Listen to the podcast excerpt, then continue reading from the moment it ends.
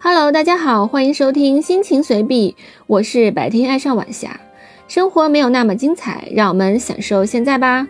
今天是二零二三年六月十六日，今天想聊的话题是早市。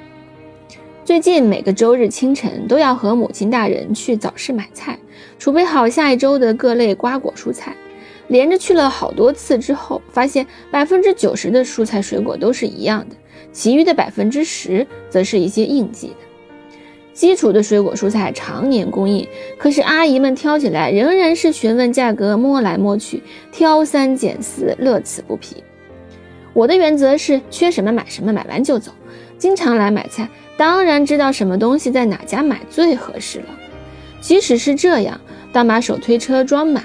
两个购物袋装满，一个多小时就这样过去了。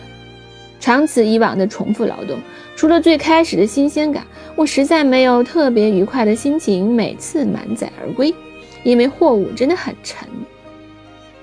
我想，母亲大人更多的是家庭责任的驱使，努力让我们全家吃的营养又健康。